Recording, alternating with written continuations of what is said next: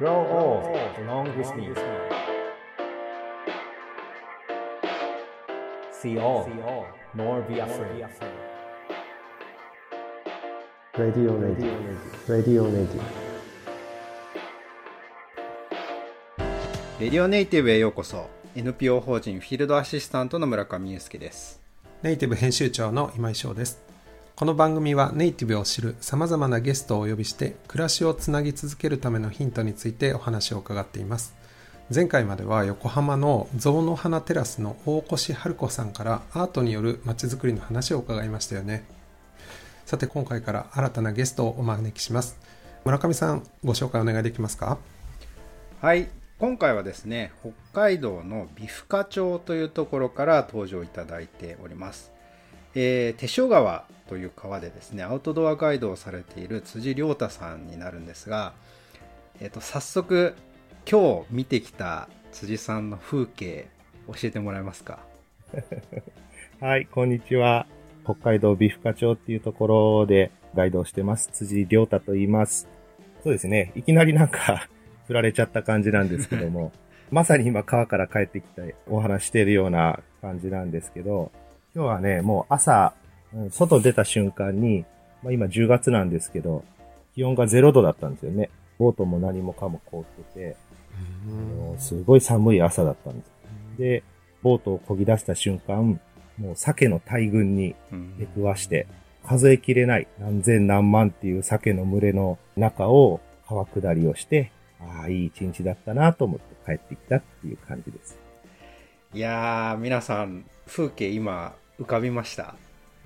あの辻さん今はお話しいただいたような川の流域で暮らして、えっとまあ、ガイドをされてるんですけれどもなかなかまあ僕は横浜に住んでますけれどもその川っていう存在がですねあまり身近じゃないんですよね。もちろんあの水辺とかいろんなもの見たりするんですけど川の水に触れたりするってことはもうめったにないですし、まあ、あとはそのね最近だと川は怖いもの災害とかで怖いものっていう印象もあったりもすると思うんですけど、まあ、そういうなんとなくこう川から遠ざかってきてるっていうところをなんとも僕も実感していてそういう意味では今日は、えー、と辻さんにですね川ってなんだろう水ってなんだろうその周りではどんな暮らしどんな風景があるんだろうっていうのをたっぷり伺いたいなというふうに、えー思ってます。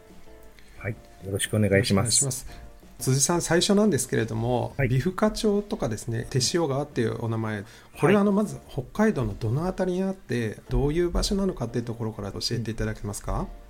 そうですね。まあおそらく本州の人で美深町とか手塩川っていう名前を耳にしたことがある人っていう方が少ないと思うんですけど、うんうんと、まあ、北海道の北の端の方って感じですね。要は日本の北の端の方。まあ、旭川っていう北海道の真ん中の町から北に100キロぐらい。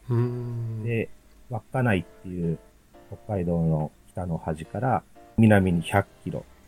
そこにね、日本で4番目に長い大きな大きな川が流れてる。そんな川のそばに暮らしてます。うーん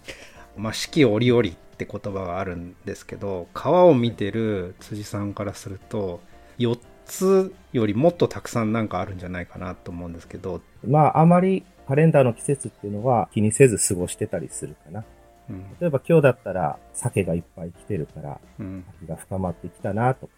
うんで、川を下りながら、オスジカがすごい鳴いてるんですよ。うんそれは求愛の発情の声なんだけど、それが聞こえてきたら、ああ、もう秋も終わるなとか。うんなんかそんな風に生き物の動きだとか、川の水温だったりとか、なんかそういうのを見ながら、次々季節が変わっていくっていう、うんドラマチックな感じを日々楽しんでる感じですかね。なるほどまあやっぱりこれからどんどん寒くなっていって、マイナス30度を下回るんですよ。かと思ったら、2ヶ月前、うん1月なんかは30度を超えてるんですよね。うん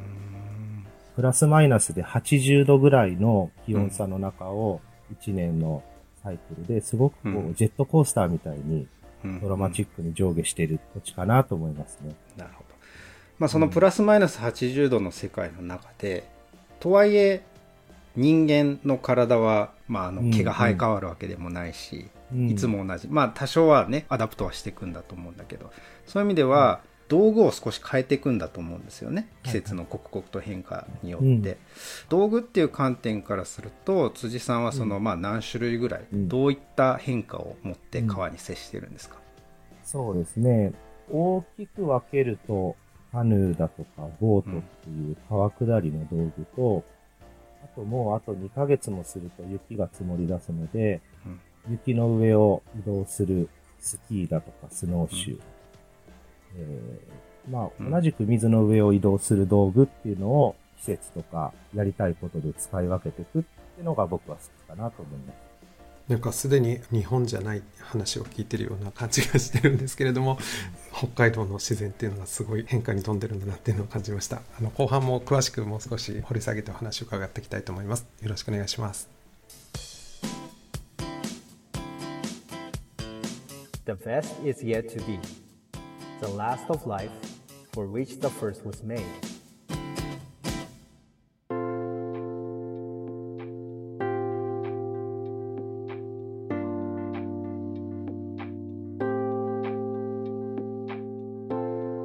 辻さん、手塩川の暮らしについて前半お話を伺いましたけれども、普段はどんな一日を過ごしてらっしゃるんでしょうか、うん、まあ、僕のなりわいとしては、そのガイドっていう仕事をしてて、僕自身も川に自分の楽しみで出かけることがあるんですけども、基本的には誰かを案内するっていう仕事で川に出かけるんですよね。で、今日なんかはね、えー、釣りをしたい。手塩川でニジマスを釣りたいと。伊藤っていうネイティブな魚がいるんですけども、うん、この糸を釣りたいっていう人をガイドしてきた。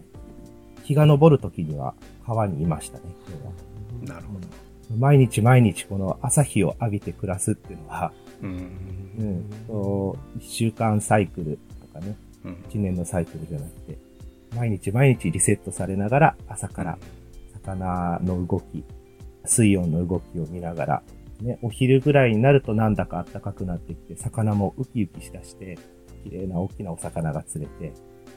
夕方ぐらい、もう今時期だとね、4時には暗くなるん。ですよ。それで川を上がって、そのままお客さんのことまあ僕はゲストって呼びますけど、ゲストと近くのパブに行ってビールを飲んで、ちょっといい気分で帰ってきて、今お話ししてるって感じです。なるほど。